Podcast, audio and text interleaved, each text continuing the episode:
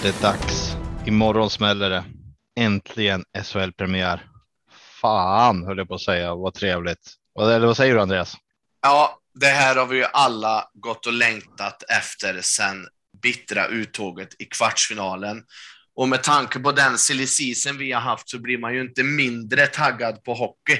Ja, verkligen. Och dessutom att vi kommer få ha publik runt, vad säger de, 2 till 3 tusen under de första två hemmamatcherna vi har för att sen från och med den 29 september kunna kliva upp och vara fullsatt.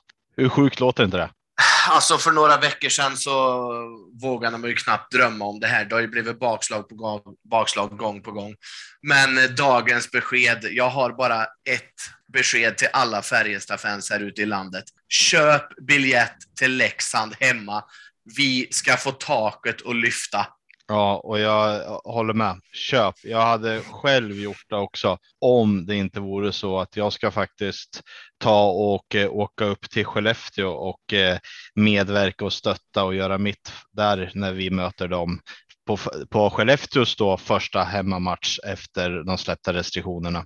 Så jag får göra mitt på bortaplan den här gången eh, och kommer tyvärr vara borta då under den helgen. Annars hade jag velat vara där. Alltså jag tror att det, det lär 100% bli slutsålt stämningen kommer vara magisk. Alltså jag får gåshud nu när jag sitter och pratar om det. Oh, vad jag skulle vilja vara där alltså. Ja, alltså du är inte den enda som pälsen reser sig på kan jag säga. När det här beskedet kom idag, det var bara som att livet är tillbaka.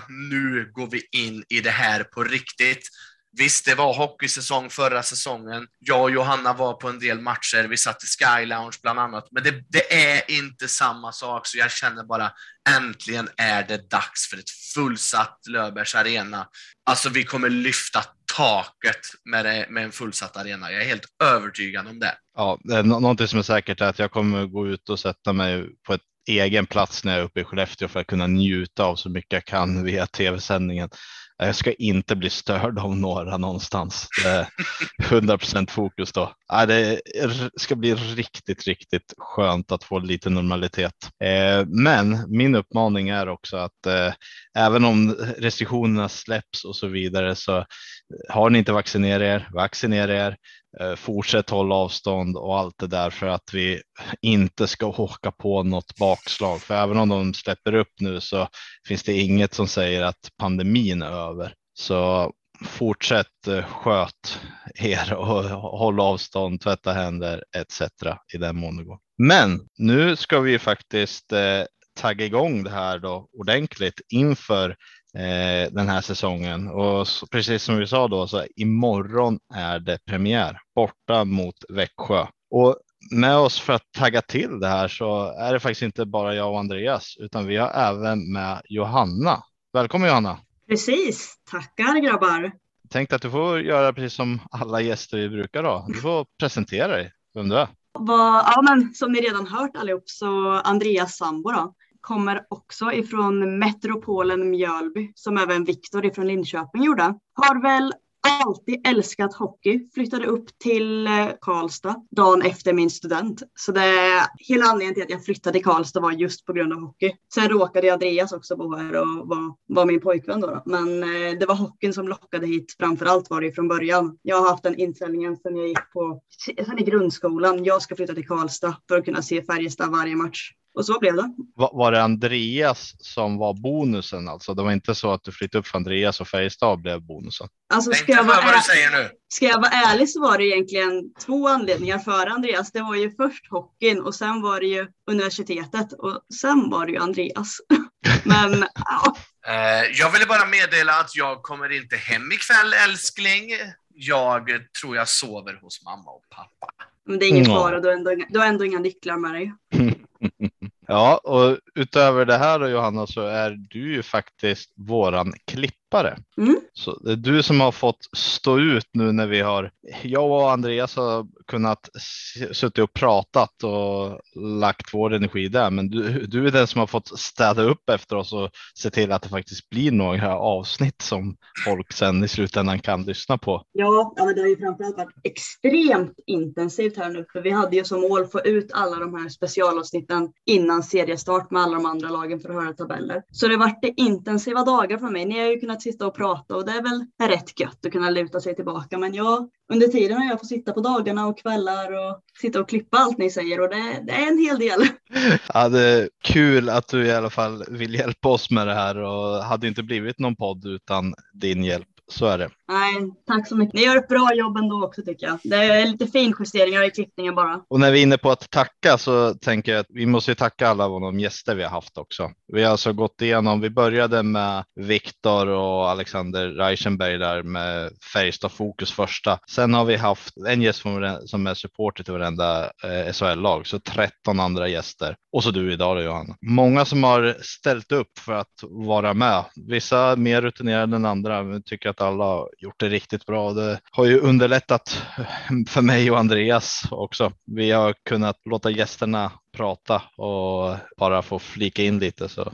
Och, och så även tacka alla som lyssnar och för all rolig och positiv och konstruktiv feedback vi faktiskt har fått. Som jag har både skrivit och nog sagt så är det ju faktiskt för alla som lyssnar som vi gör det här. Vi lägger ner några timmar här och framförallt nu börjar vi lagt ner väldigt många timmar, men det är för att göra det så bra som möjligt och framförallt nu pumpa igång det här inför säsongen. Idag då?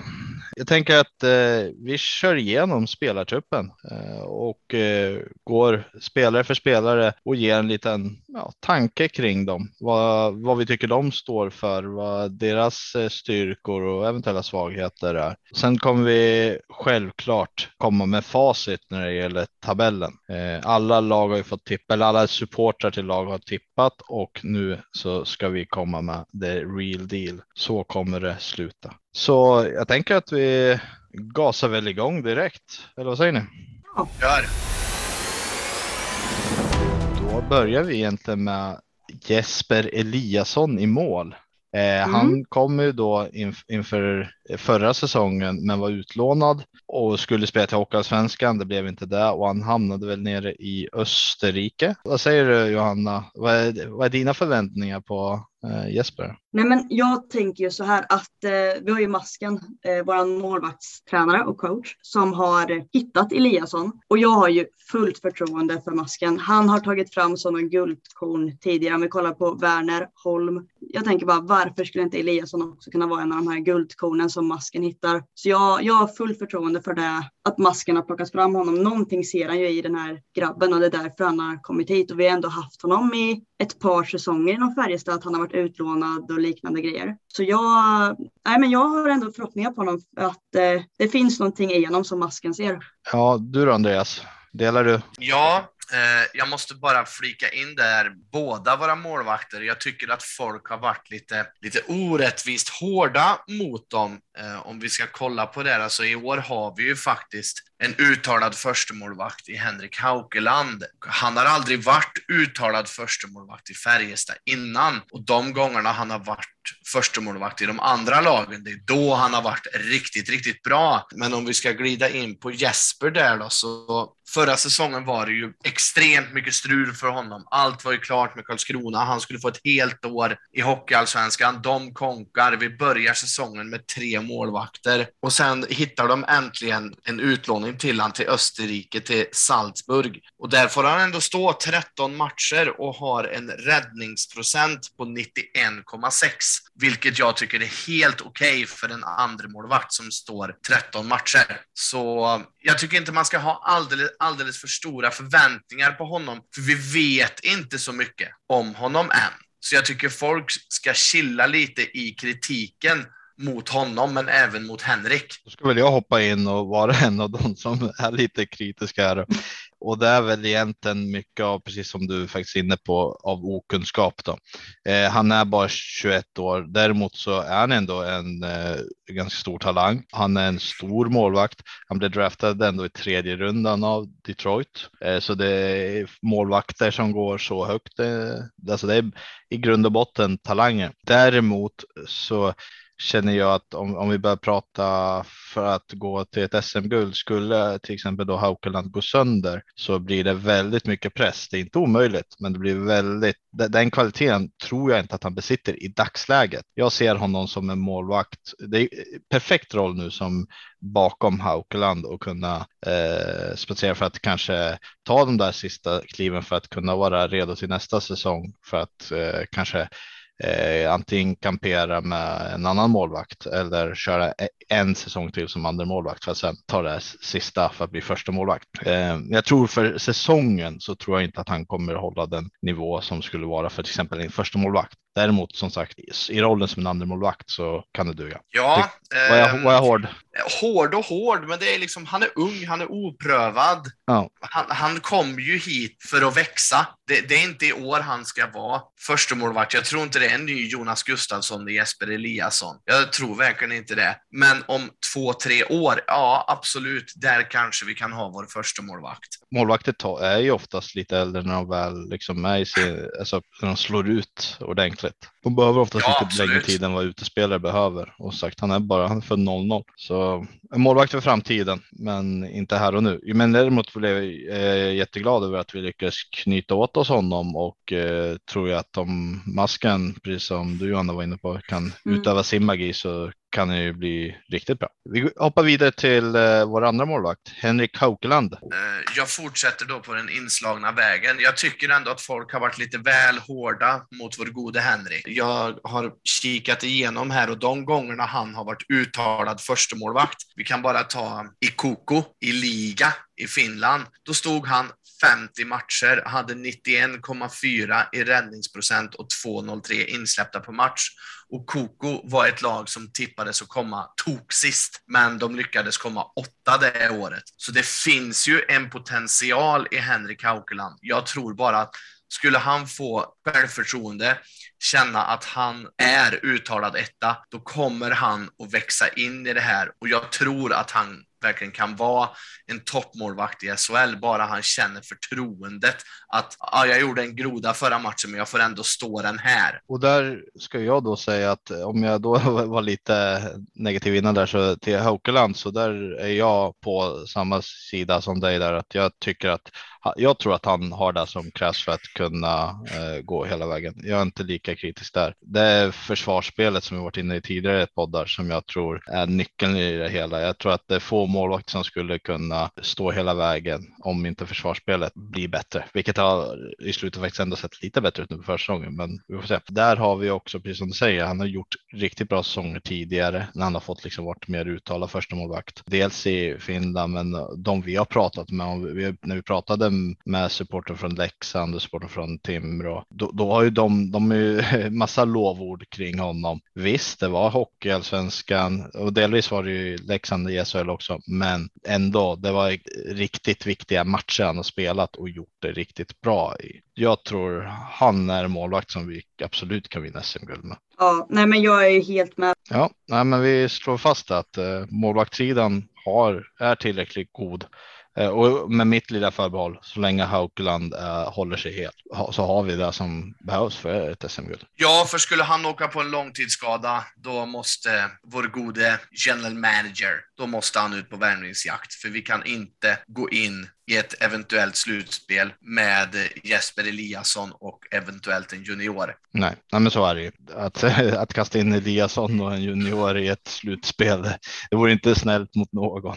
Nej, Eliasson och Holm, vad är Holm, lillebror där? Ja, Vilgot Holm. Ja. Mm. ja, precis. Han var ju med på en träning när vi var och kollade, jag och Andreas. Då var ju han med där.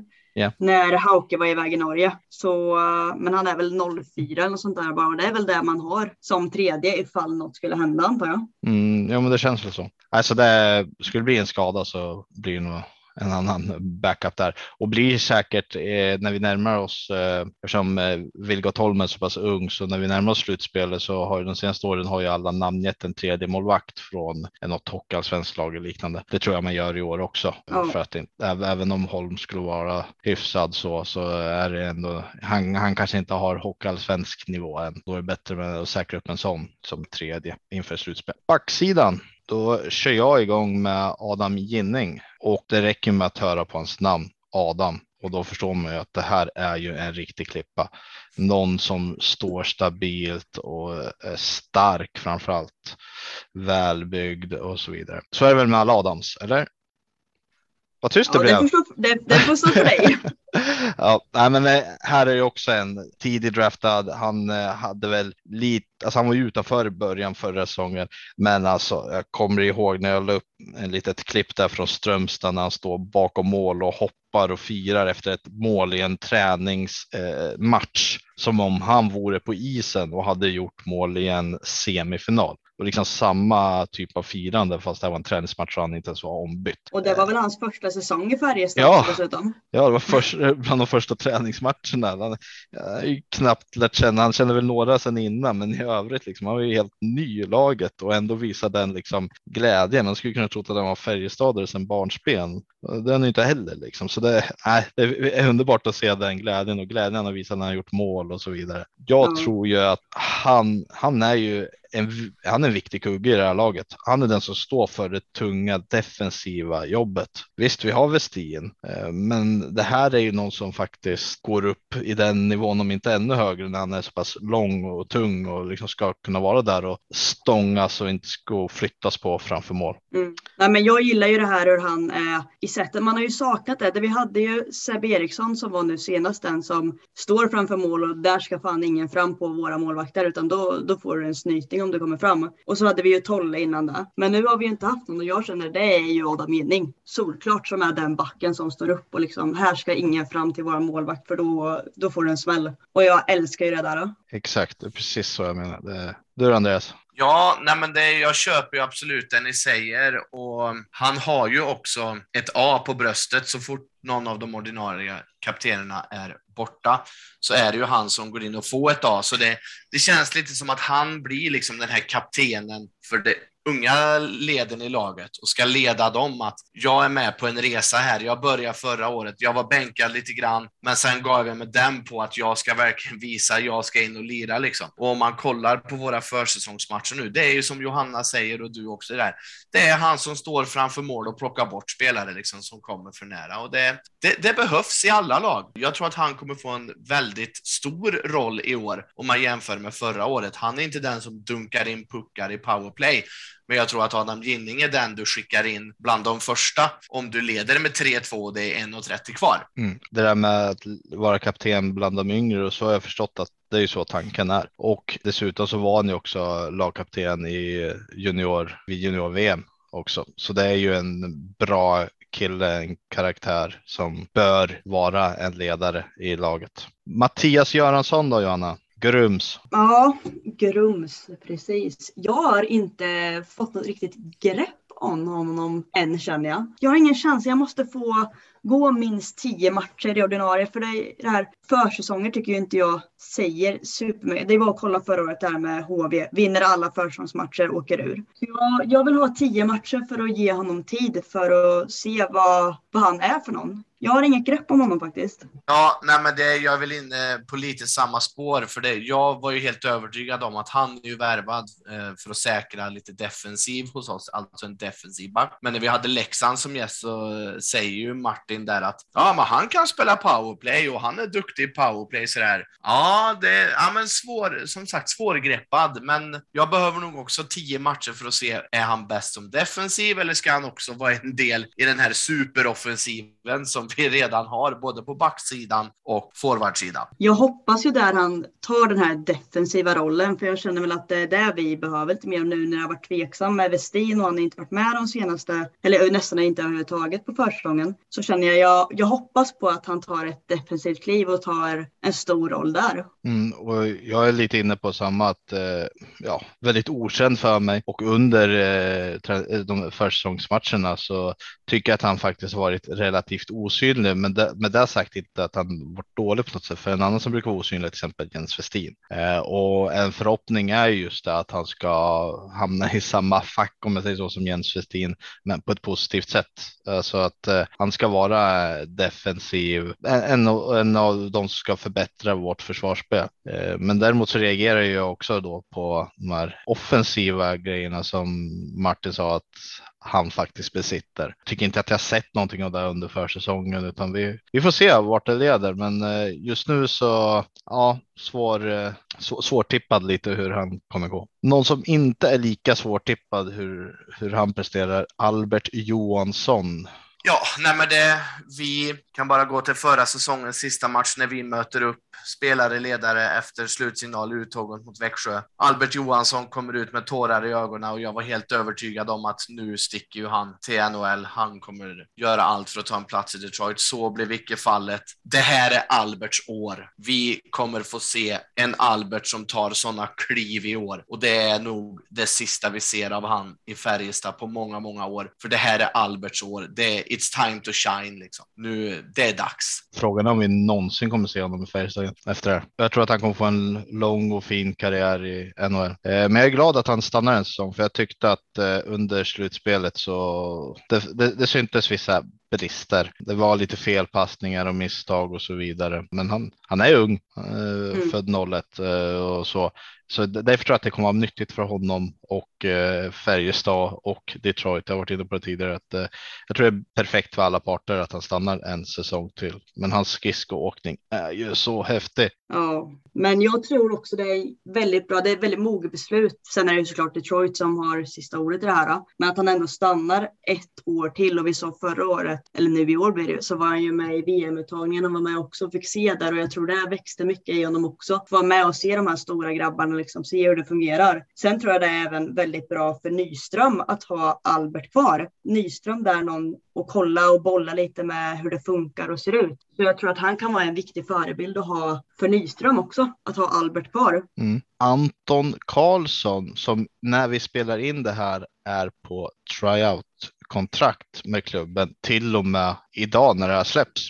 Så det kan när det här släpps antingen vara brutet eller förlängt eller att beskedet kommer under dagen. Men min eh, utsaga här och nu är att vi inte ska ge honom något kontrakt. Eh, jag grundar det på att Eh, att han inte har varit dålig, eh, men han har inte varit superbra, utan han har varit lite där mittemellan och med full trupp så tycker jag att vi ändå, då har vi sju backar. Vi har vissa eh, juniorbackar som har varit uppe och nosat lite som inte har gjort bort sig. Spar den här platsen till en värvning senare om det så skulle behövas istället. Vad säger ni? Jag tror att det kommer bli en Alexander Reichenberg situation med Anton Karlsson. De kommer signa han månad för månad. Alternativt att han får tre månaders kontrakt nu. Jag är lite osäker på hur det där funkar, men de här korttids, jag tror inte det är hur lätt som helst att göra det där, utan oftast är att det måste finnas någon skadad som han då ska ersätta. Pratet innan var ju, det lite där om Jens Westin hinner bli klar eller inte då. Eh, om inte Jens Westin blir klar så vet jag tusan om man kan skriva så mycket kort kontrakt med honom nämligen. Ja, okej, okay. ja, det hade jag inte koll på, men jag står fast. Jag tror att de kommer signa honom. Det tror inte jag. Jag är med på Adams spår. Jag tror inte att han kommer få fortsätta i Färjestad, utan den platsen kommer sparas till antingen juniorer om vi har. Jag vet inte om vi har någon. Vi har några som varit uppe och nafsat lite och varit med, men eh, vem vet? Det kanske har någon som kommer in där eller om det blir en senare värvning. Men eh, blir Jens Westin hel och kan vara med och köra, då har vi så vi har plats liksom och den eh, nej, jag tror inte han får en plats i Färjestad. Vi har ju haft med Martin Skärberg och Anton Berglund vet jag. Eh, mm. Eh, eventuellt kan det ha varit någon eller några till som har varit med och tränat och så vidare. Men, och de har ju inte riktigt, de har fått med lite grann, men det är inte så att de har gjort bort sig och så vidare. Så ge dem eh, chansen eh, om det behövs ja. täckas upp kortsiktigt. Eh, annars om det blir en skada eller liknande, då får man kolla då. Jag tror att man kan hitta en likvärdig som med Anton Karlsson då, om man säger så. Men det är ju bara att se på typ ja, men Nyström, han blommade ut och kom från ingenstans och var med helt plötsligt. Ja. Så det finns säkert flera sådana guldkorn i, bland ungdomarna. Och på tal om Nyström, Joel mm. Nyström, mm. vår oslipade diamant. Ja, jag, blir, han, jag blir tårögd bara jag tänker på honom. ja, jag blev ju chockad över att han blev draftad så sent. Det trodde jag absolut inte. Jag trodde han skulle gå mycket tidigare än vad han gjorde. För jag, jag tycker han är värd det. Men sen Han var ett år äldre än de som draftades i år. Ja, va? det stämmer. Mm, ja, Nej, men oavsett så tycker jag att han är ju som sagt en oslipad diamant. Han eh, tror jag extremt mycket på. Och han har ju många förebilder nu som jag sa innan. Jag tror att Albert kommer hjälpa honom väldigt mycket till att utveckla sitt spel och även eh, Wikstrand också. Och han är ju, han är liten, men sättet han rör sig fram, alltså jag är ju, det är kanske att svära, men alltså jag är ju mer imponerad av Joel än vad jag kanske varit av Albert, tycker jag. Jag tycker att han rör sig, alltså visst att skridskoåkningen på Albert är bättre, men så som Joel rör sig fram med puck och undviker, han är kort och ganska liten, men liksom undviker folk och liksom tar sig fram. Eh, dessutom är han ju den enda högerskjutande back i vårat eh, lag. Så jag tror att han kommer få bra möjligheter i bra situationer att utnyttja, eh, att utnyttja sin högerskjutande talang där också. Så får vi se vad, vad det kan mynna ut i. Vad ska man säga om Joel? Alltså, får man adoptera gossen? Eh, ja, men jag har sån förkärlek till Joel Nyström efter att han kom in förra året.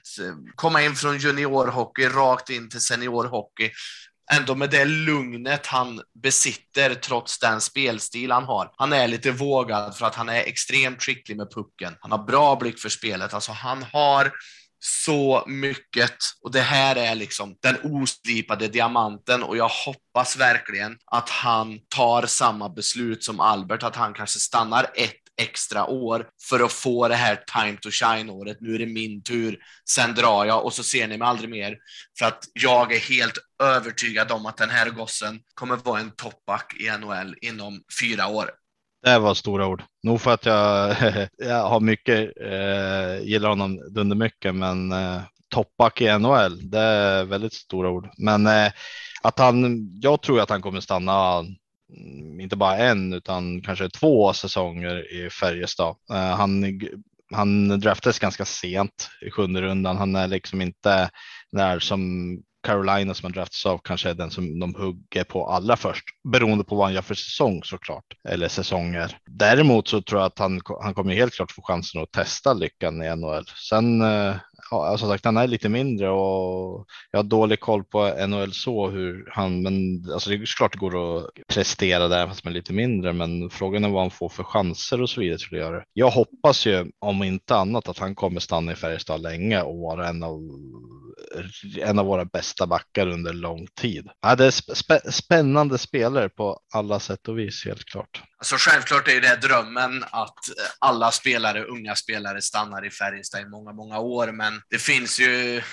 en realism i det här också. Det finns ju NHL, det finns KHL som är bättre ligor än SHL och det finns även en större plånbok i det också. En hockeykarriär är ganska kort, så jag förstår att spelare som är bättre än vad SHL-mått är, att de drar för att tjäna sina pengar. Ja, men absolut. Eh, och att han kommer ta en chans. Men eh, däremot så tror jag att vi kanske ser honom den här säsongen och kanske två säsonger till innan han tar ett test på, mot eh, NHL slash AHL eller en annan eh, europeisk liga. Men där är jag inte helt säker heller på att alltså, kolla på Lillis och kompani som kom hem nu. Det är inte jättelätt att slå sig in fast kan sen. Jag tänker mig lite så som du ser, som vi ser nu Lillis hur han kommer hem igen och hur han var eh, outstanding och ko kommer då hem och kan vara en toppspelare här. Kan bli något liknande med Joel. Det här med att slå in sig som en toppback i NHL som du tror Andreas, det är ju senaste åren om vi kollar drafter och liknande så backar är ju någonting som har kommit fram väldigt mycket och går högt i drafterna. Vi har ju bara i Sverige flera stycken som har slagit sig in senaste åren. Inte minst att prata om Rasmus Alin såklart. Men sen har vi ju till exempel Sider som var i, eh, i Rögle senaste året. Det är extremt många talangfulla unga backar som har kommit nu.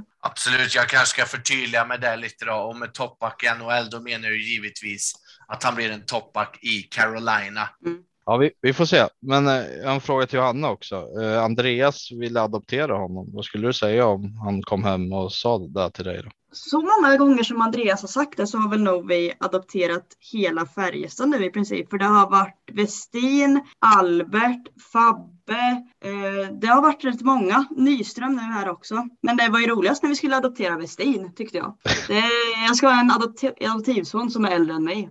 Det blir spännande. ja, Andreas, ibland ska man tänka efter innan man säger också. Hon vill ju ha hockeyspelande söner och här får hon det. ja, vi hoppar vidare.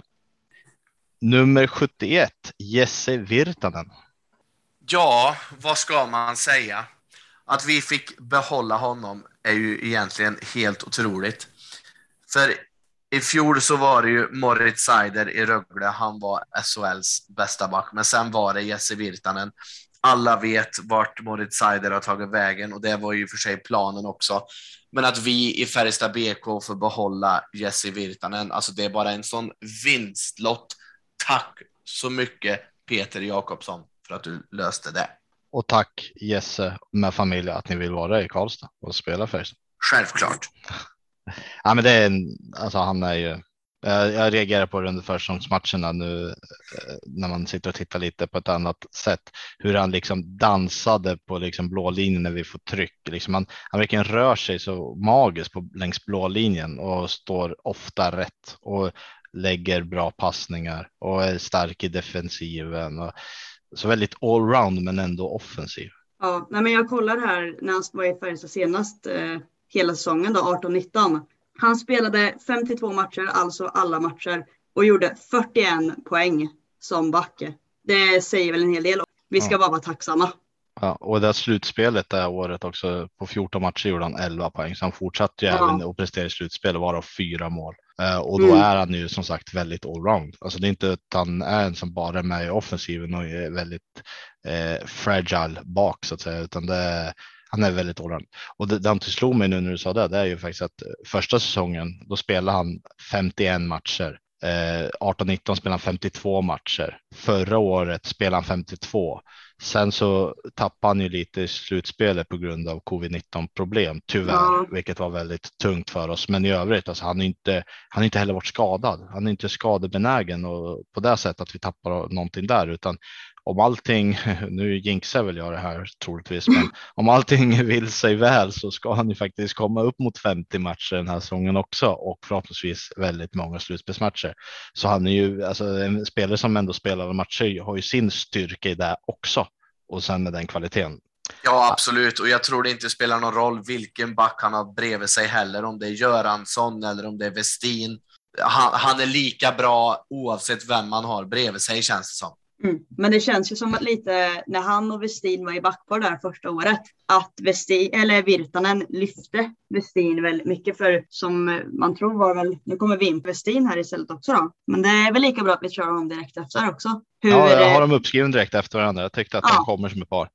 ja, nej men hur Virtanen tror jag lyfte Westin väldigt mycket för han värvades som extra back har jag för mig mm. den säsongen då när han kom. Men Virtanen och Westin tillsammans, vilket backpar. Rena radarparet i Färjestad skulle jag säga. Ja, och just att han kom in som väldigt, jag kommer ihåg det så väl när man såg det. Han stod där i någon hoodie, säkert tagen uppe i Kramfors. Eh, och man, vem är det här? Vad ska vi ha han till? Varför värvar man en, en som sagt en sjunde back från eh, Hockeyallsvenskan man inte har talas om? Värva någon mer spännande spelare istället? Lite så var väl spontana tanken då. Men som sagt, tillsammans med Virtanen och även utan Virtanen. Men just det här sättet de liksom har lyft varandra, att de båda har höjt sig några steg när de spelar tillsammans gör det till ett riktigt fint eh, backpar. Mm, jag är bara orolig för hur är statusen på honom? För vi har ju varit och kollat på träningar han klev ju av senast när vi var och kollade och han har ju inte spelat ingen match nu i försäsongen. Så jag, där är jag ju orolig. Hur är det med honom? För han är ju den här stabila, man vet vad man får av honom. Ja, men då kan jag glida in där och eh, han eh, hade även fullt träningsställ på sig, det vill säga ingen gul tröja, så det var ju full kontakt. Ja. Sen är det ju så han ligger efter, absolut, men jag tror det inte är långt borta till dess att han är tillbaka.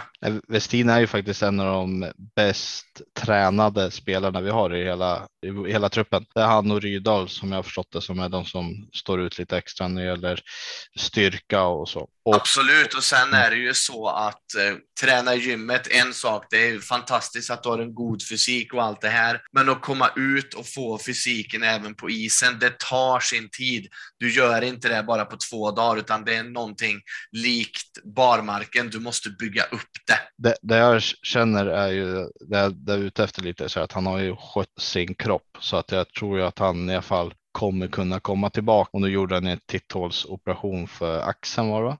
Oj, vad osäker jag blev nu. Ja, jag kände också det. Nej, någonting säger mig att det var Axel. Men eh, och han har ju nu den här. Man trodde att han eventuellt skulle ha spelat sista träningsmatchen mot Linköping och eventuellt även den mot Djurgården. Så han är ju på gränsen av att kunna eh, spela. Vi, ho vi, hoppas nu att det eh, kommer vara bra och att han kan vara med, om inte till premiären så strax därefter. Och som sagt, har vi övriga nu när Joel Nyström är in action igen så är det inte, det är, det är inte brådskande. Då är det bättre att han uh, vilar en vecka till om det måste för att han ska ändå kunna komma och vara helt hundra. Vi hoppar vidare och nu är det den sista backen vi har i vår A-lagstrupp och då är det kapten Mikael Wikstrand. Vad var dina mm. reaktioner Johanna när han kom tillbaka? Nej men han är ju grunden i allt i år. Vi ska vara så glada över att vi har den mannen i våran förening och vilket hjärta han har fått för Färjestad. Det är ju tack vare honom enligt alla att alla har kommit tillbaka, alla hemvändare. Han är ju själva grunden och det var ju solklart då utifrån det att han skulle vara våran kapten. Det är ju bara att höra det Reichenberg sa att han är bara en stor god nallebjörn men som Penneborn också berättat i VF-podden där att han, han ryter ifrån också om det är någonting som man inte tycker stämmer. Så utan honom så hade vi aldrig haft det här laget vi har i år. Vad ska man säga? Captain, oh my captain.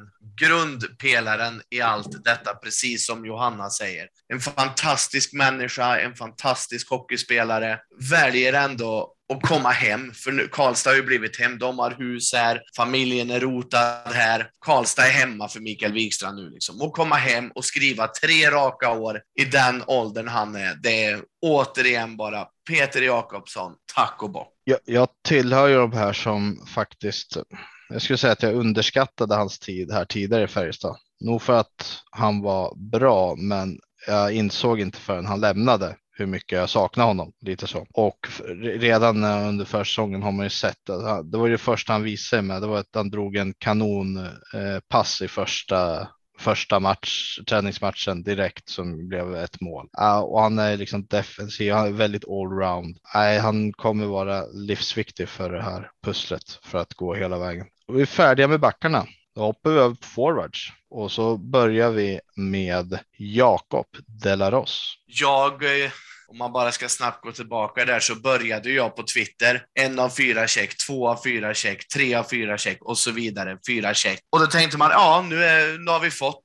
de fyra vi vill ha. Och sen helt plötsligt så kommer också Jakob Delaros. Det var bara så här, oj, nyp mig i armen. Är det här sant? Vilken tvåvägscenter. Nu har vi inte bara en tvåvägscenter utan nu har vi två tvåvägscentrar av högsta klass. Han har ju pendlat lite mellan AHL och NHL, men av olika anledningar så valde han att flytta hem till Sverige och då blev det Färjestad. Eh, Peter Jakobsson har ju pratat om honom i många år, att bara han kunde så skriver han ett sjuårsavtal med honom. Jag hoppas att vi får se han i Färjestad i alla fall två år. För första delen här nu innan jul, det tar lite tid att komma tillbaka efter sex år eh, i NHL och AHL annat spel, annan rink. Men efter jul, oj, jag tror han kommer vara så dominant. Ja, han, han skrev ju ett treårskontrakt, men med klausuler efter båda åren om jag minns rätt. Eh, så risken finns ju tyvärr att man tappar honom ganska snabbt för utlandet.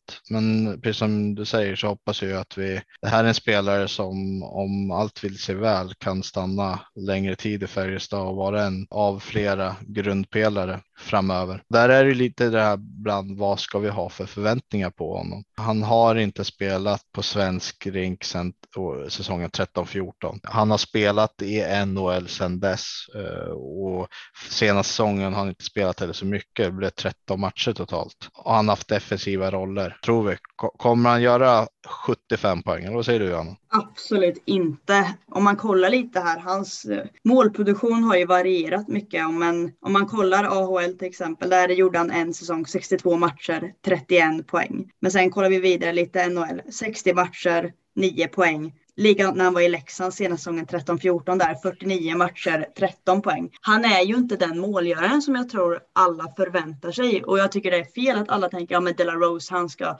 slänga in 60-70 poäng i år. Det, det är inte den spelaren han ska vara, utan han ska vara en viktig grund i vårt spel och få det att fungera. Och inte vara den här som gör alla målen. Det har vi andra gubbar som ska in och göra. Han behövs där för att få en stabilitet i spelet och all sin erfarenhet han besitter från att har varit i, utomlands sedan 13-14. Jag håller med. Och det är där jag ser han som en viktig värvning på det sättet. För att precis som jag var inne tidigare så och som alla vet så är det ju vår defensiv som vi har haft problem med, inte offensiven. Och där tror jag att han kan vara en väldigt, väldigt nyttig center för att hålla ihop defensiven. Ja, om jag bara återigen ska förtydliga lite där och det jag menar är att han kommer vara dominant. Jag tror inte som ni säger att han kommer göra 50-60 poäng, absolut inte.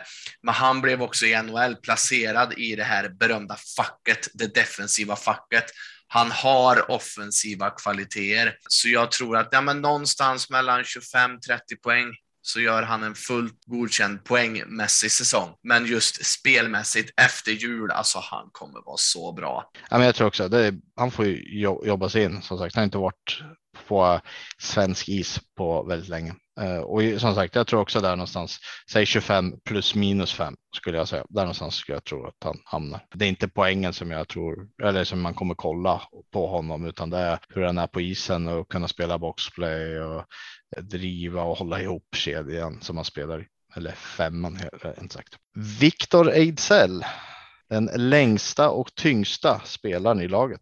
Ja, där har vi en, eh, en lång man. Men jag gillar ju det här värmlänning in i fingerspetsarna verkligen. Och nej, riktigt god kille. Det bara när man hör honom prata hur han, han älskar ju Värmland och Karlstad och Färjestad. Han var iväg en sväng i HV och allt det här. Äh, åkte över och testade. Men han älskar ju Värmland. Det märks ju så tydligt när man hör intervjuer med honom. Ja, det är få spelare som jag har gillat i så tidig fas. Jag kommer ihåg när han var i Färjestad innan han eh, säsongen innan åkte till Karlskoga sen. Då. Det är han, Nygård, Linkan, Nyström. De är lite av samma nivå på eh, spelare som jag gillat i tid, tidigt stadium. Han är ju nu har skrivit nu långkontrakt han också, tre år var det va? Och kommer nu vara en viktig kulturbärare faktiskt i laget framöver för att vi ska få en kontinuitet i det hela. Ja, det ryktades ju lite att han skulle bort efter den här säsongen. Det ryktades ju bland annat om Djurgården, men jag tror det aldrig var riktigt aktuellt för honom, utan Färjestad är hemma för honom. Ska han spela i Sverige så är det här och han är en fantastisk hockeyspelare. Han är verkligen det. Han visade i alla fall det förra året eh, när han fick steppa in som kapten. Han var rak och ärlig i alla intervjuer och han gjorde ändå poäng. Han bar sin kedja. Ja, men återigen, liksom. Det här blir tjatigt, men återigen, tack för att ni ror det här i hamn. Och jag tror inte det bara har med Peter Jakobsson att göra. Jag tror Johan Penneborn har en enorm stor del i det här, att han väljer att vara kvar. Det kanske inte bara är på Viktor utan det är många andra som vi kanske kommer in på sen. Men jag, jag tror också att alltså, det, här, det, det, här är mycket större än Färjestad kan jag tycka. Det är Karlstad som stad som hade det här varit en, hade det varit en liten skithåla som låg lång vid riksgränsen ungefär. Då hade Eller Katrineholm. Ja, ja, kanske. Nej, men eh, alltså, jag gillar ju Karlstad jättemycket om man inte bor där. Jag tycker det är en perfekt, eh, det är fin stad vid vattnet, lagom storlek och så vidare. Det tycker nog många av de här andra spelarna som kanske inte är eh, värmlänningar i grund och botten, men som i princip har blivit det nu också. Så det är ju folket och staden som har bidragit med sitt också, utöver bara hockeymässiga. Ja, men självklart är det så. Det är ju bara att kolla på, ja, men på Viksrand, Jocke Nygård och alla de här som inte är från stan från början, men som har valt att bosätta bosätta sig här. Liksom. Det här är hem. På tal om spelare som har bosatt sig här. Karl Jakobsson från Gotland hit. Hit säger jag säger, och sitter i Katrineholm och pratar, men eh, till Karlstad såklart menar jag. Ja, han kom ju hit som junior redan, så han har ju också varit här i många, många år nu. Jag sa det ju igår när vi pratade, eller senaste avsnittet när vi pratade med, med Malmö, att han är ju enligt mitt tycke en av landets bästa fjärde kedjor. Alltså han gör ett sånt jobb i den här fjärde kedjan samtidigt som man har en helt galen skridskoåkning. Många hyllar ju Jocke Nygård med all rätt, men Karl Jakobsson när han sätter fart på skridskorna, då går det också extremt fort. Mm. Och det är ju bara att kolla också slutspelet förra året. Visst, han spelade sex matcher, men han gör ändå fyra poäng och i en fjärde lina. Jo, det, han- det är absolut godkänt enligt mig. Ja, han, han Widerström och Bäck förra säsongen var ju ri- riktigt eh, bra och viktiga när resterande lag inte riktigt steppade upp alltid. Eh, och kan de då med utbytta från Bäck till Martin fortsätta, vilket det har sett ut som, driva och vara bra, och de kommer få in sina poäng. Alltså 18 poäng på en fjärde linjespelare och framförallt då fyra på sex matcher i slutspelet är ju mer än godkänt i mina ögon. Och lägg där till att vi då har resterande lag som ska producera sina poäng, eller resterande del av laget som producerar sina poäng. Så ja, vi kan ha fyra, fem mer som maler på en efter en, en efter en. Vi såg det i träningsmatchen mot eh, Linköping. vi fick något jättelångt anfall som blev mål också. Färjestad han byta egentligen genom alla fyra femmer, ä- ä- liksom fortsätta hålla pressen. Linköping var helt slutkörda. De var nog glada att det inte var trä- att det, att det var träningsmatch just där och då. Ja, och det var ju snack förra året väl om att man trodde han skulle försvinna ett tag där, för det var ju på matcherna han inte spelade och det var att man trodde han skulle bort. Men eh, jag tycker vi ska vara jätteglada över att han är kvar, för det, man pratar inte så mycket om honom nu när vi har alla de här andra. Men jag tycker det är jättebra att vi har kvar honom, så vi har honom i den här fjärde kedjan eller tredje som behövs och ha sådana spelare och inte bara ha de här som alla pratar om. någon som köper den rollen, men som faktiskt har rätt fina spetsegenskaper egentligen. Han har ju en näsa för att göra mål. Ja, absolut. En annan spelare då som också har kommit till Karlstad, Linus Johansson. Men vilken människa säger jag va? Ja, honom kan vi adoptera Andreas. Ja, vi har ju träffat honom ett par x antal gånger ute och det är så underbar människa och öppen och givmild och pratar om allt. Han är helt fantastisk som människa och som spelare. Som Andreas har pratat om innan. Jag tror att där, hade han spelat slutspelet där mot Djurgården så hade vi varit kvar. En känslomänniska. Minns hans tårar där när vi åkte ut mot Djurgården också. Vi såg honom i gången där också. Han var ju helt förstörd och helt uppgiven. Och då är det ändå mot Djurgården som han har varit i tidigare. Men det var Färjestad han var i då och då var hela hans hjärta och kropp och själ bara Färjestad. Och det visar sig ju nu också. Ja, jag, jag minns de spelade. Jag var faktiskt och vänstrade lite så att jag var faktiskt i Globen och såg Djurgården mot eh, Skellefteå. Det var året innan han skulle komma till oss. Det enda jag satt och titta på i den matchen i princip var Linus Johansson för att eh, ryktet att han var klar för Färjestad var redan ute. Så jag var ju jätteintresserad av honom och så tror jag Jesper Olofsson, det var samma år där, så jag tittade på honom i Skellefteå också. Men Linus Johansson, vad han imponerar på mig. Han gjorde det här som vi har sett i Färjestad också. Han kan hålla pucken bakom motståndarens mål, ha spelare på sig men lyckas liksom vända, vrida, hålla kvar och sen lägga en pass till någon. Han är ju så bra på att hålla undan spelare i offensiv zon när han har dem på sig. De kan, han, han liksom kan vänta in dem om de kommer och klänger på oss, men han lyckas liksom passa undan den sen hur bra som helst och skymma målvakten. Han har gjort det hur mycket som helst. Tyvärr har han ju ibland stått lite, lite ofta i zon så har blivit lite bortdömt, men han är ju riktigt bra på det. Jag hoppas vi använder honom mycket så i powerplay. Sen har vi ledarskapet, inställningen, Mm. lite här känslor som, som du var inne på Johanna. Han är ju, om inte Wikstrand hade varit lag och blivit kapten, då hade Linus Johansson blivit det garanterat, anser jag. Jag trodde ju att det var Linus som skulle få den rollen. Men eh, helt klart, det, var ju, det är ju Linus eller Wikstrand. Eh, En anledning till det tror jag delvis ja, Wikstrand, alltså de är jättebra kandidater båda två.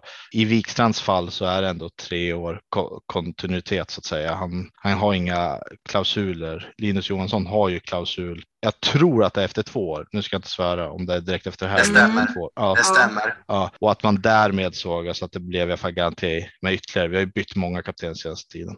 Och sen en sista bit som jag tycker Linus också, många saker som gör honom så viktig i det här laget, det är tekningar. Om vi går till 18-19 som var egentligen den här bra säsongen när vi gick till slutspel och åkte ut där mot Djurgården. Då hade vi Gustav Rydahl som var bäst i laget med 54,47 i teckningsprocent.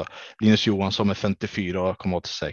Ryno med 53,52. Det året vann vi serien. Vi hade riktigt bra tekare. Efter det, då var det Linus på 51,87, men han var ensam över 50 det året. Och förra året, då var det Forsbacka Karlsson och Jakob Nilsson som var bästa tekare. Och eh, Jakob Nilsson, han hade 48,84, inte en enda över 50. Vi tog inte mycket tekningar förra säsongen. Vi fick inte börja med puck i varken offensiv eller defensiv zon. Motståndarna fick börja. De kan lägga bättre tryck eller spela ur sig. Eh, det kommer vara väldigt viktigt för det här laget att vi kan vinna fler tekningar med hjälp av Linus Johansson. Jag måste bara fylla i det också. Linus har ju jag lite personligt med så genom att han är en sån extremt stor förebild. Jag hade ju min tremänning som själv fick eh, diabetes som eh, sexårig grabb och eh, Linus fixade då en video till honom när han förklarar liksom hur du som idrottsman kan stå upp och klara det oavsett om du har diabetes och fixa det och med skola och idrott och allting. Vilken förebild han är för alla och jag har ju hört från andra också att han, han ställer upp på intervjuer när det är diabetes och skickar videos till barn och ungdomar. Han är en sån förebild när det gäller det också. Snacka om att eh, bjuda på sig själv om man säger så, vara öppen mot andra. Ja, har en sjukdom som är allvarlig ändå, men ja. ändå kunna vara så öppen som sagt. En och några som lyssnar på det här nu som sitter där och får nästan en tår i ögat. Det fick jag. Eh, ja. Så ja, verkligen. Ska vi hoppa vidare innan tårarna bryter ut totalt? Vi tar en annan Johansson. Martin Johansson. Ja, men han, han har accepterat sin roll. Han är 34 år i år, blir 35 nästa. Han har accepterat att han är en fjärde center och jag tror att det är extremt viktigt så att det inte blir det här, ja fan, jag borde vara en andra center för jag är tillräckligt bra. Nej, han har accepterat den rollen och jag tror att han kommer ta den rollen väldigt, väldigt bra i den ack så viktiga fjärde kedjan. Min eh, chansning är ju att han eh, spelar på ett relativt eh, billigt kontrakt. Han vill spela i Färjestad, han vill vara i Karlstad och han, precis som du säger, accepterar den här eh, fjärde linjerollen. De är liksom överenskomna om det in, inför den här säsongen. Eh, men han har ju, alltså bara för att han spelar en fjärde lina så som vi var inne på, det är Karl Jakobsson som gjorde typ 20 poäng. Martin Johansson gjorde 20 poäng förra året. Pontus Widerström.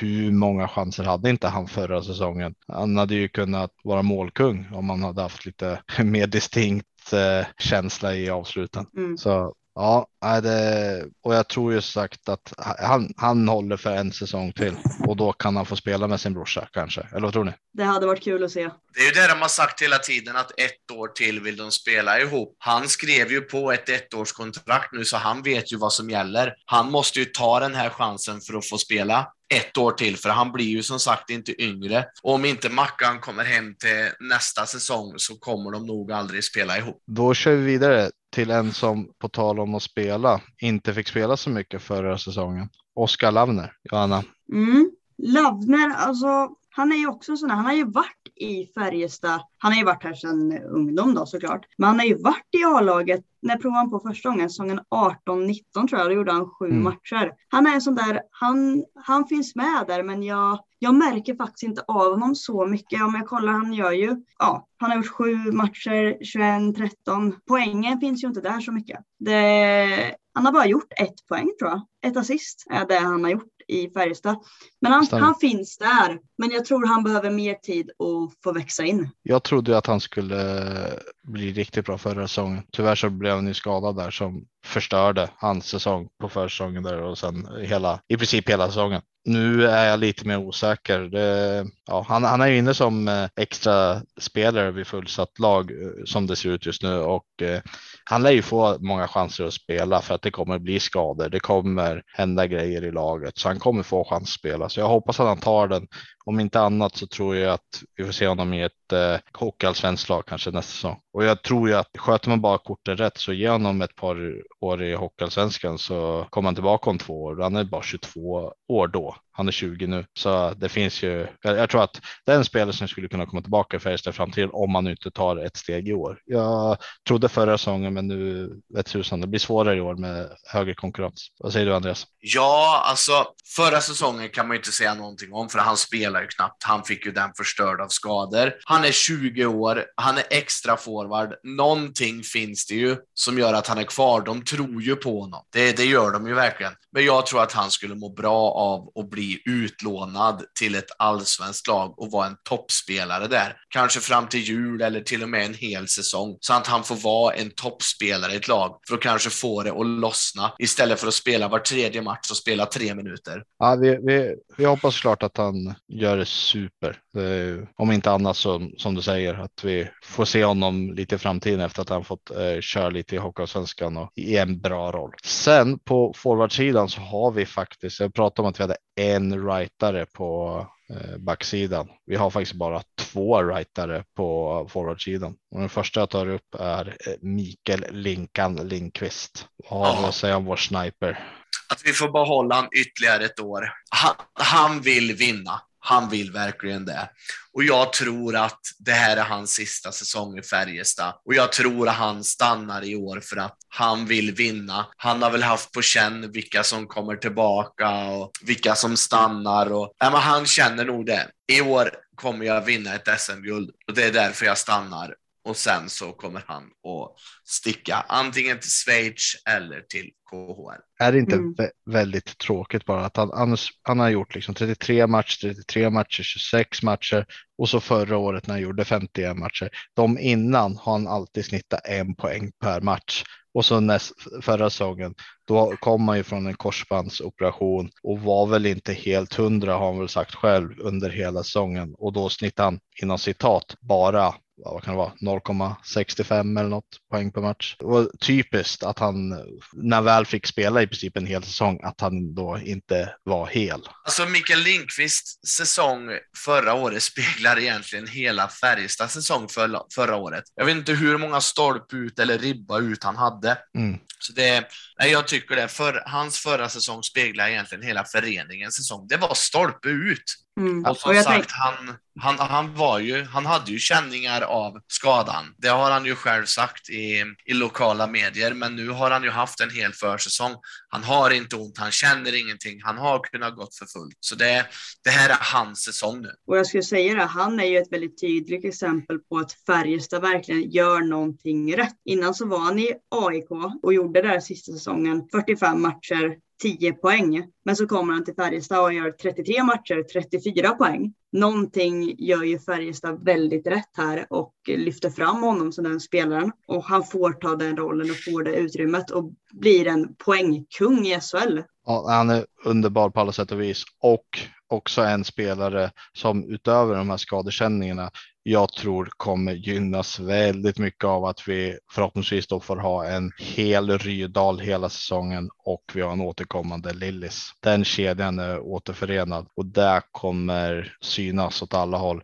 Linkan och Lillis och Rydal, deras kemi tillsammans gör ju, om vi var inne på Virtanen och Westin, tycker jag att de tre, alla är individuellt väldigt duktiga och har varit duktiga med andra spelare också. Men de tre är ihop, det har verkligen klaffat tycker jag. Helt enig. Och på tal om eh, Lillis, Marcus Nilsson, he's back. Ja, Andreas satt ju under matchen här mot Linköping i den här Lillis-tröjan. Vad är det det står på den nu, Andreas? Back som jag personligen fick av vår general manager Peter Jakobsson. Vilken försäsong han har haft. Det är ju många som har sagt så här, ah, självförtroendespelare. Kommer han verkligen vara så bra? Ja, han kommer vara helt outstanding i årets Färjestadlag. Vilken spelare! Och som han har visat att han är kvar där han lämnade. toppspelare, mycket poäng. Alltså, Nej, jag saknar ord. Jag, jag tänkte igenom alla spelarna innan sista matchen mot Linköping redan. Och i sista matchen så avslutar han ju hela med att göra ett hattrick. Eh, och redan innan dess så har jag sett honom som den viktigaste av alla värvningar. För vårt powerplay var inte tillräckligt bra förra året och Marcus Lillis Nilsson på egen hand gör powerplayet så mycket bättre. Men det är inte bara powerplayet utan det är assists och även målskytt på senare år. Han, han är i mina ögon den viktigaste spelaren och som jag var inne, har varit inne på tidigare också är det ett ställe utöver Haukeland då, som inte får gå sönder så skulle jag säga att eh, Lillis är den som inte får gå sönder. Nej, han är ju den som knyter ihop hela påsen. Han eh, finns där, det, det kommer de här flipppassningarna som går direkt, ett slagskott direkt upp i krysset. Och han är den som gör mål också. Han, eh, han finns där överallt och är med och påverkar allting i spelet hela tiden. Ja, alltså jag, jag kanske jinxar nu, men jag tror att han kommer göra mer poäng än vad han gjort sist. Ja, 54 poäng var det då i, på 50 matcher. Jag tror att han kommer eh, vara närmare 60. Det är sjukt. Samtidigt, samtidigt är man nöjd om man gör 45 på ett sätt. Absolut. Det, det, är ju absolut inget fiasko. Nej. Långt ifrån. Det är ju jättefina siffror, för det är svårt att komma över 40 poäng i SHL. Ja, det, som sagt, det, men det är som jag sa, liksom, övriga spelare, alltså går Linkan sönder, vi har Viksten. Går eh, Rydal sönder, ja, vi har kanske Delaros istället, eller Linus Johansson, och så, som går ändå in där, även om vi inte får samma bredd såklart. Men Wikstrand, vi har Virtanen, alltså det finns lite överallt någon som ändå kan fylla roller. Men Lillis, vi har ingen som Lillis. Vi har ingen nummer två där. Nej, det finns Nej, ingen ersättare för honom. Och han är ju även, förutom eh, Linus Johansson för mig, så ligger ju Lillis väldigt varmt om hjärtat som person också. Han är ju en genomgod kille att prata med. Fantastisk han. Och han har ju varit utsedd lite till assisterande GM tillsammans med Wikstrand där också varit en bidragande orsak. Och jag vet ju att han är ju vän med Delaros sen tidigare och Svågrar till och med. Ja, det kanske är så till och med. Ja, och Nygård hänger mycket med Lillis och därmed har Nygård också lärt känna Delaros. Så alltså allting har ju liksom vävts ihop vid sidan om också. Och från Lillis och så går vi vidare till hans kompis och eh, min, eh, ja, han är nog faktiskt all time favoritspelare i Färjestad, Joakim Nygård. Motivering till det här Adam? Alltså när han kom väldigt tidigt. Jag kommer ihåg det, hur han hade alla de här frilägena och man bara tänkte sätt pucken, sätt pucken så kommer du göra 50 mål i SHL ungefär. Eh, jag blev kär i honom direkt så. Eh, och sen efter det så har han ju utvecklat allt. Styrkan, han är allround, han får alltid med sig någon utvisning. Han gör mål, han står framför, han åker runt, han, alltså han spelar boxplay, han spelar powerplay. Han, han är liksom han är så komplett, så allround, så komplett och jag vet inte. Och så spelar han nummer 11 också. 11 är ju mitt nummer också liksom. Det är, det är som gjort för det. Nej, det. Eh, jag har, kan ha nämnt någonting till min sambo i stil med att eh, hade jag varit hade, hade jag varit bisexuell eller liknande så hade Nygård leg, eller då hade hon legat taskigt till höll jag på att säga. Nej, men hans skridskoåkning, den är ju inte av den här världen att vi har en sån spelare i vårt lag med eh, den kalibern och allt han besitter. Det är enastående. Ja, och att sen han visat det här Färjestad hjärtat han har gjort och stannat flera gånger och till slut när han kommer hem skriver sitt sexårsavtal utan klausuler. Alltså det, alltså det finns ingen som inte kan gilla Nygård liksom. Som är Färjestadare. Nej, men man tänker det, han är ju värmlänning tänker man. Ja. Han har ju varit här så länge. Vad säger du Andreas? Han håller ju på Djurgården har... i fotboll. Ja, men det kan vi ändra. uh, nej, men alltså Joakim Nygård, vi, hade ju, vi har ju haft som sagt gäster här nu och när vi har sagt till dem att Joakim Nygård har skrivit på för sex år utan klausuler. Det är ju liksom bara hatten av, wow, äkta, fan vad coolt. Det är liksom Frölunda-killen Niklas, han höll väl på att trilla av stolen. För det, en sån, alltså Joel Lundqvist skrev ju på ett långtidskontrakt. Eh, per Ledin skrev på ett långtidskontrakt. Men alltså Joakim Nygård är en så mycket bättre hockeyspelare.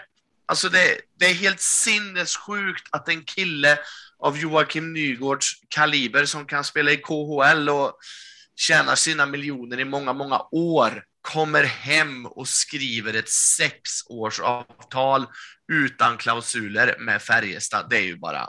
Alltså jag, jag, återigen, alltså jag saknar ord. Det, det, finns inte nog med superlativ för att hylla den här killen. Alltså sex år.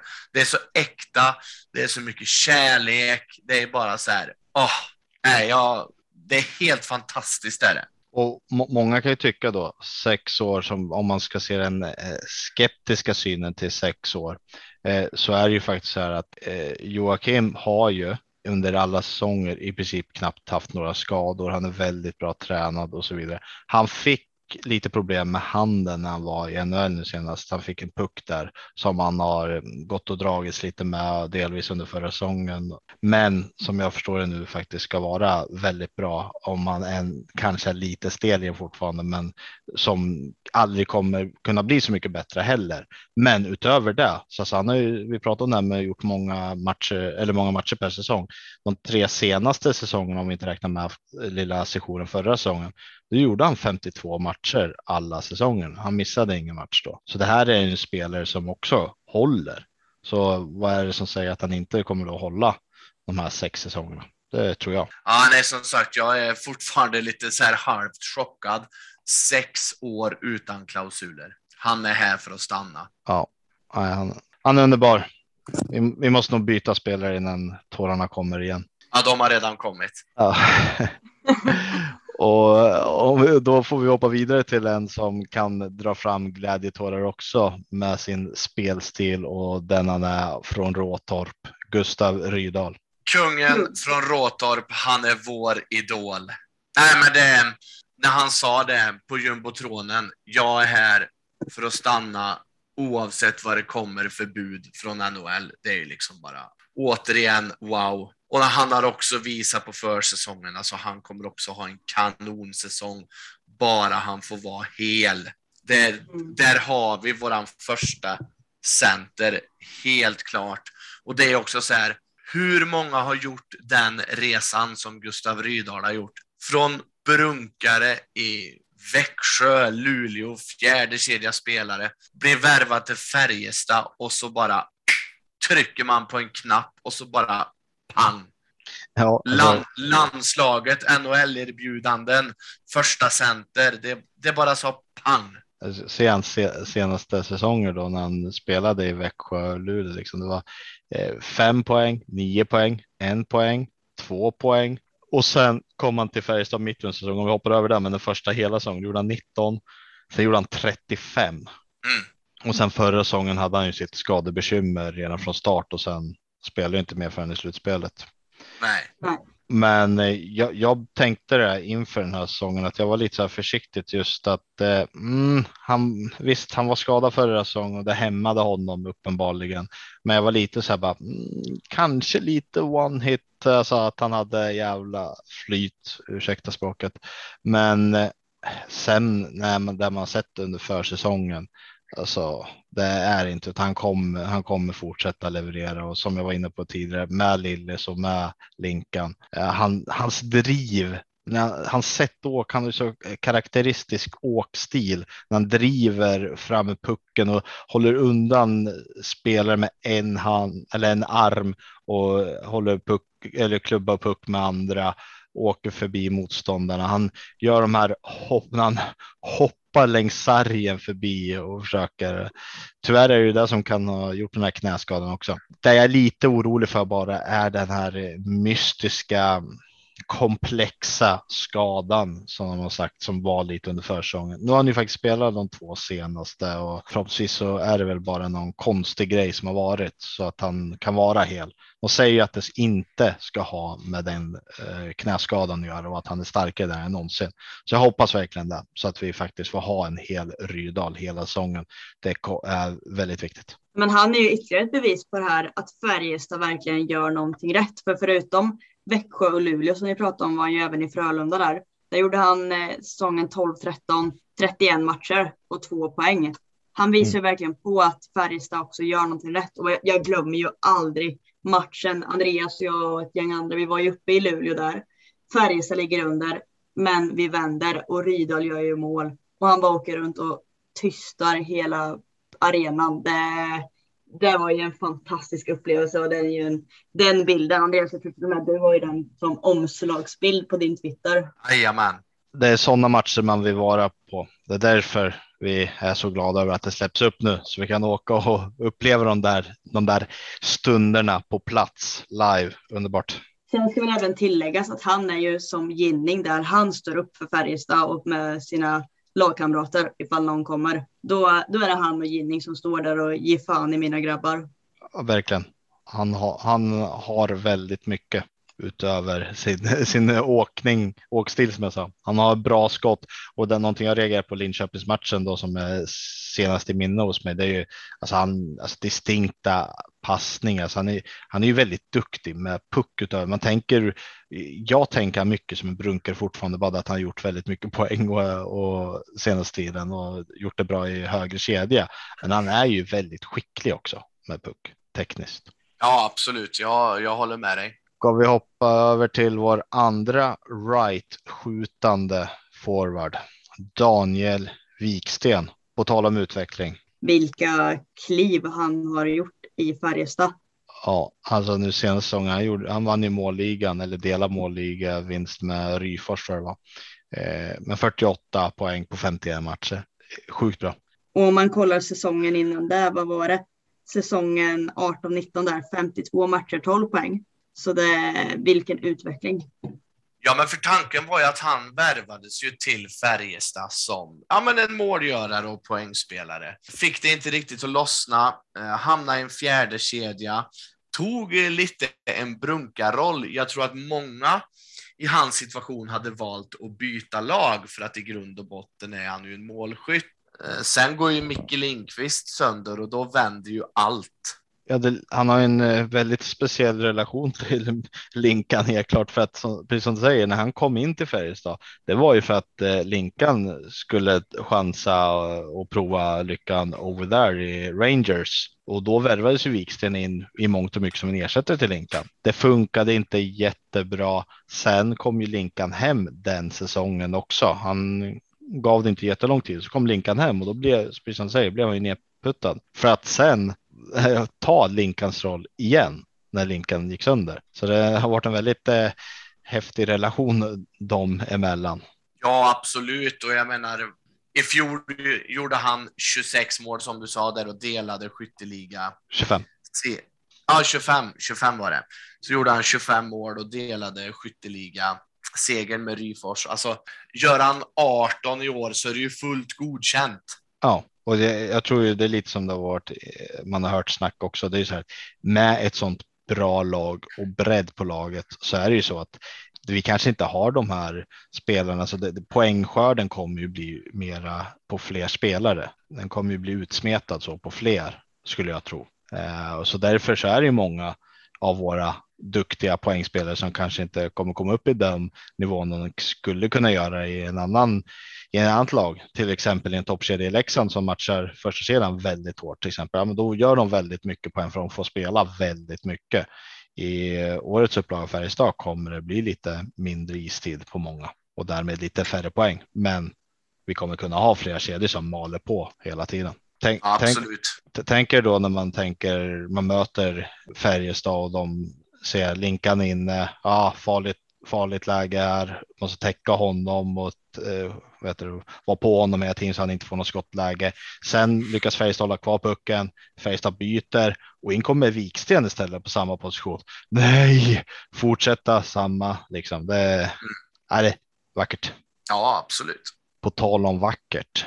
Pontus Widerström. Vilken, vilken karaktär. Återigen det här, en spelare som vet sin roll. Han är ingen poängmaskin. Han ska in och gnugga en fjärde kedja och den fjärde kedjan är som sagt riktigt bra. Jag tror inte många förstår hur viktig Pontus Widerström är för det här laget. som spelare. Som person har jag ganska dålig koll på honom, men jag har hört att det är, ja, men det är en god och glad göteborgare som sprider bra energi. Och det gör han ju även på isen. Alltså han tacklar, han åker skridskor, precis som den här exceptionella fjärde kedjaspelaren ska göra. Ja, nej men jag kan ju bara säga, jag tycker ju att artikeln som var i VF nu, var det förra veckan, i början på den här veckan, av eh, Ekberg och gå in och läs den, alla som inte har gjort det. Alla borde läsa den i VF tycker jag. Verkligen. Det, det klassiska laget före jaget det personifierar väl Widerström. Mm. Ja. Så har vi bara en spelare kvar, den äldsta spelaren och den som har spel, gjort flest säsonger också i Färjestad av, i dagens lagbygge. Per Åslund. Per Åslund, i och med att han förlängde nu, blir han inte skadad så kommer han ha mest spelade matcher i Färjestads historia. Per, per Åslund är den sista spelaren på många, många, många år som kommer få sin tröja i taket i och med att han förlängde säsongen.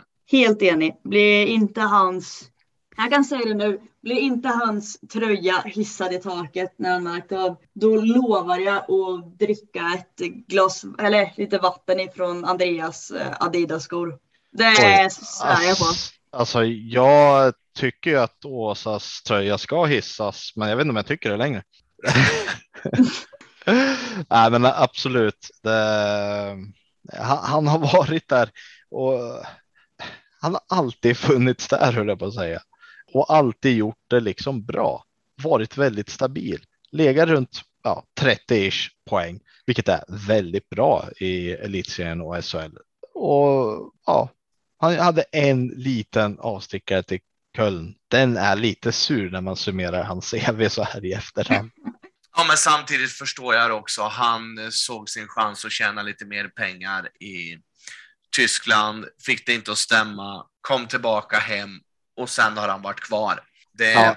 det, det, är inte många hockeyspelare i dagens eh, hockey som har gjort det här, varit i en och samma klubb mer eller mindre hela tiden. Nej, och kollar man lite, folk var väl lite skeptiska förra året under säsongen. Liksom. Han gjorde 49 matcher, gjorde 28 poäng. Man, folk var ju så här, men vi borde se honom mer. Men sen ser vi i slutspelet, sex matcher, åtta poäng. Han kommer när det verkligen behövs och han finns där hela tiden och han är så viktig för jag var ju en sån där som tyckte att han, han hade inte den bästa, eller jag var inte ensam om det. Eh, han hade, om man, om man jämför säsongen innan så var så sensationell när han gjorde 41 poäng på 52 matcher. Det var ju liksom, han överträffade sig själv verkligen. Så hade han ju förra säsongen en mer normal säsong, så som han haft alla andra säsonger. Men varför där känner man att mm, kanske gick ner lite. Men sen kom ju slutspelet. Han gjorde ju mål varenda match mot Växjö. Nej, men som sagt, blir inte hans tröja hissad, då lovar jag att jag kommer dricka vatten ur Andreas använda Adidas-skor. Då, då hissar vi 22an i taket om några år då kanske. Ja. Eller? Du hoppas det då. Ja, då var vi igenom hela lagbygget spelare för spelare. Det är ett gediget lag, helt klart. Ja, absolut. Och jag satt ju här innan och sa att jag skulle försöka vara gå emot er lite för att försöka få till lite diskussioner. Men när man väl tittar på det här laget så är det extremt svårt att ge enskilda individer kritik för att vi har ett sånt bra lag på pappret. Och vi har ett bra lagbygge också. Det, jag tycker att, eh, även om många tycker att ja, men offensiven är så bra, men alltså det är inte bara offensiven utan det är om man tittar på forwardsidan. Alltså vi har ju Delaros, eh, Linus Johansson eh, som är de här centrarna som täcker hem på ett bra sätt tillsammans med Martin Johansson framförallt då i fjärde. Men och Åsa, många så här som kan spela boxplay och så vidare. Men så har vi också powerplay-spelare i Lillis, Linkan, eh, Viksten, Nygård som är väldigt allround som jag pratar om både boxplay och så. Vi har liksom alla grejer. Alltså vi har. Jag skulle kanske vilja se någon som var lite mer som Lillis egentligen, eh, men samtidigt. Um, om Lillis är hel, då, hur skulle han få spela då? Lite så. Eh, och på backsidan har vi offensiva spel. Vi har Nyström, Virtanen, Albert. Vi har defensiva Ginning och Göransson och Westin. det, alltså, lagbygget känns väldigt bra. Kanske att jag skulle vilja haft någon eller några rightare till också. Ja, eh, vi får se om det behövs. Ja, nej, man får väl spela så de inte behövs, eller på att säga. Ja, lite så. Lite så. Men som sagt, det, det, är svårt att hitta kritik i det här laget, i alla fall på pappret, sett till vad de har gjort innan. Sen ska allting stämma och det tror jag kommer ta lite tid.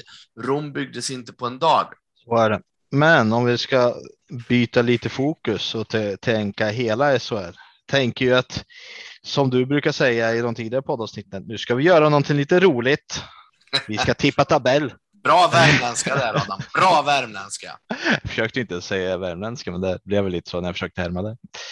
Så jag tänker mig att eh, vi försöker eh, beta av de här tabellerna en efter en och sen får vi diskutera dem lite i efterhand. Eller vad tycker ni? Ja. Damerna först. Tackar. Jag börjar väl nerifrån då. Det är spänning. På 14 plats har jag Timrå. 13 Oskarshamn. 12 Brynäs. 11 Djurgården. 10 Linköping. 9 Leksand. Sen har vi nummer 8 har jag Malmö. 7 Skellefteå. Nummer 6 Växjö. 5 Örebro. 4 Frölunda. Och topp 3. Nummer 3 Rögle. 2 Färjestad och 1 Luleå. Och SM-guldet går till Färjestad. Ja, Andreas, ska du köra din sen då? Ja, jag vill bara flika in här och säga att jag är så fruktansvärt sur över att Djurgården lyckades Marcus Sörensen, för det gör att jag inte kan tippa dem sist, för han ensam kommer ge dem minst 15 poäng. Så jag har fått göra om min tabell. Så du menar att du använder... Vem har inte det? Du använder hjärnan lite nu då? Inte ja. bara hjärtat? Nej, men precis. Så det blir 14 Timrå, 13 Brynäs, 12 Djurgården, 11 Oskarshamn, 10 LOC, 9 Leksand, 8 Skellefteå, 7 Malmö, 6 Växjö, 5 Örebro, 4 Färjestad, 3 Frölunda, 2 Rögle, 1 Luleå. Och SM-guld då? SM-guldet går till Färjestad. Det är dags. Mm. Spännande. Då kör jag min då. Håll i er. Vi ser om Johanna känner igen botten här nu. Ja. 14 Timrå. 13 Oskarshamn.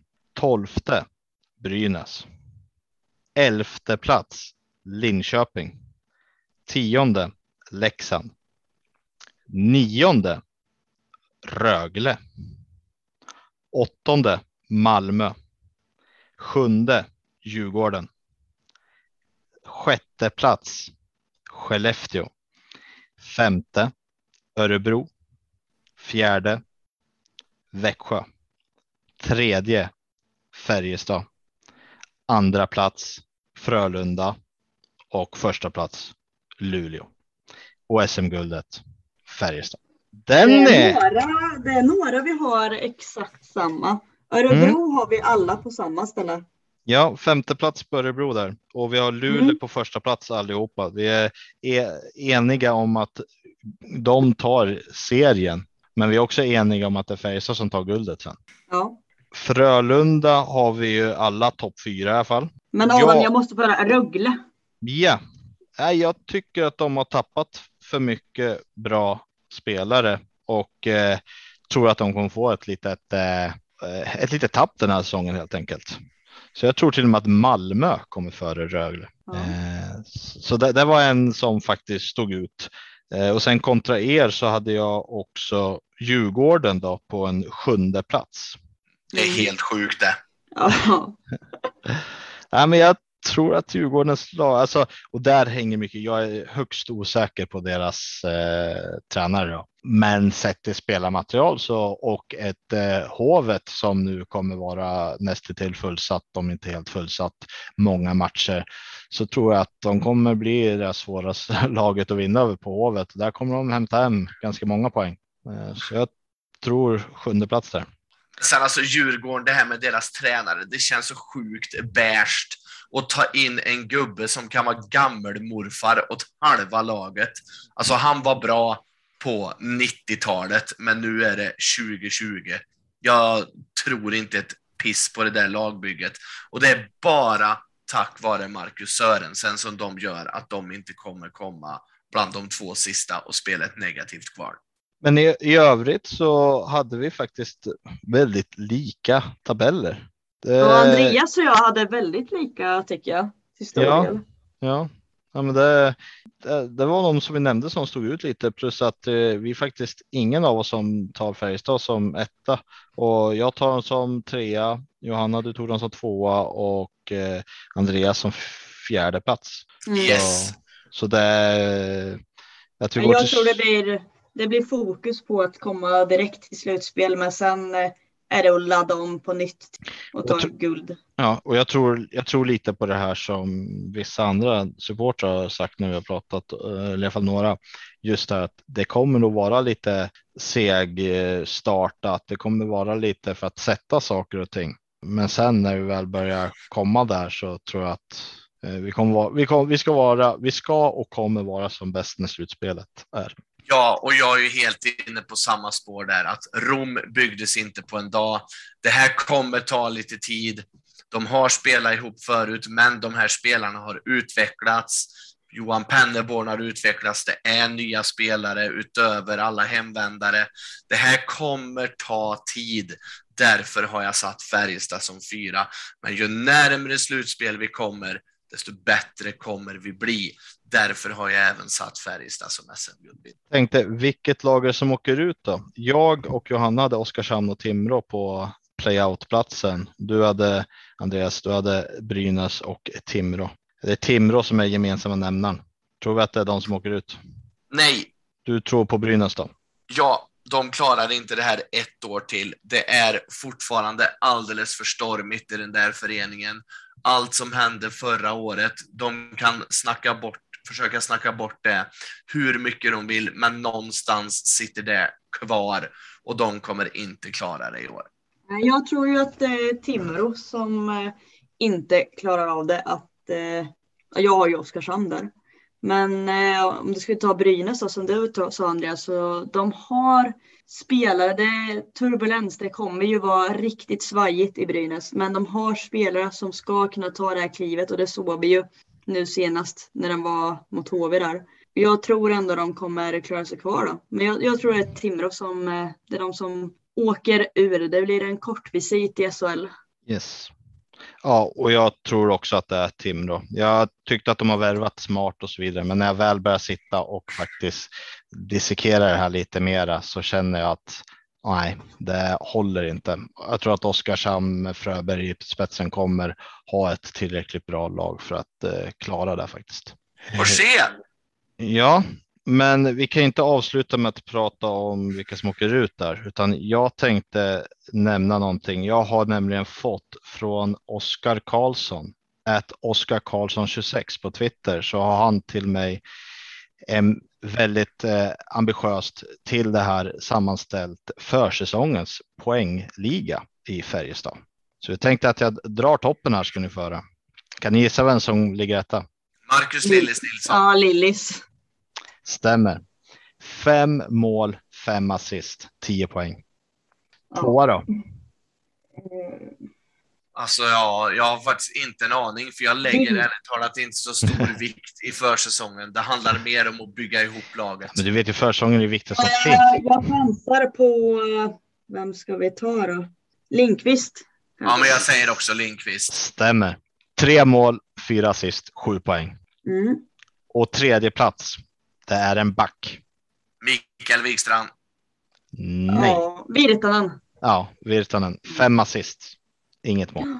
Ja, det, det, det, har börjat bra för våra stjärnlirare. Sen kan jag säga att Joakim Nygård med fyra poäng, tre mål. Daniel Wiksten har tre poäng, tre mål. Och så har vi Rydal och Wikstrand, äh, Wikstrand då på tre poäng. Och så har vi några på en poäng sen. Då. Alltså det, vi har ju faktiskt haft eh, det, det, det, det, vi, eller det roligaste med det här är att se att ja, både de som har varit kvar, men även hemvändarna, de presterar. Absolut. Lite som vi pratade om med Lillis där. Att, ja, att göra tio försäsong hit och dit, men tio poäng är ganska bra att göra oavsett. Det är bra att komma igång. Är det. Helt klart. Och det är bra att bygga självförtroende. Absolut, så är det. Men om vi ska börja runda av det här rekordavsnittet som det ändå kommer bli, så vill jag framförallt tacka våra lyssnare, våra gäster, men framförallt tack till dig Adam för de här intensiva veckorna. Nu kommer det ju dröja tre veckor innan vi släpper nästa avsnitt. Ja, så skönt att slippa höra din röst. Nej, jag jag, jag vet att du tycker om min ja. Nej, framförallt så kommer väl eh, Johanna bli glad när det här är över. Dels att inte behöva klippa så intensivt och sen få, få lite mer tid med dig. Eh, även om hon säkert har tyckt att det var rätt skönt att slippa det också. Eh, och det är samma sak här hemma så lär min familj tycka att det är skönt att det går ner på ett litet lägre tempo. Men som vi var inne på tidigare som sagt så det dröjer tre veckor och eh, planen är att eh, det tar ungefär tre veckor mellan respektive avsnitt. Så får vi se om vi lyckas hålla det eller om vi blir ivriga och vill spela in oftare. Ja, men eh, vi har ju faktiskt redan spikat nästa gäst. Jajamensan. Och det är ju ingen mindre än våran verkställande direktör Stefan Larsson. Mm. Det blir spännande att se vad vi ska ställa för frågor till honom. Ja, om ni lyssnare har någon fråga som ni känner att den här vill jag ställa till Stefan, tveka inte att kontakta oss på sociala medier, antingen via podden eller mig och Adam på Facebook eller Twitter. Det är väl där vi svarar snabbast. Och stort tack till dig Johanna för tack. som sagt dels klippningen men sen även nu när du fick gästspela lite i podden också. Ja, ja men det var kul det att få göra en debut i podd. Men sen skulle jag även vilja rikta ett stort tack även till Färjestad. Utan Färjestad hade ju inte vi tre suttit här. Framförallt Adam, dig har vi ju träffat. Utan Färjestad hade vi inte lärt känna dig. Men sen till och med jag och Andreas. Utan Färjestad hade inte vi träffats. Vi träffades ju faktiskt på en hockeymatch. Så tack Färjestad för att ni har fört oss alla samman. Ja. Färjestad är någonting så mycket större än den där hockeymatchen. Tack Färjestad. Tack ni som lyssnar. Nu hörs vi om tre veckor. Imorgon kör vi seriepremiär. Vi krossar Växjö. Ha det så bra så hörs vi. Ha det gott. Hej då. Hej.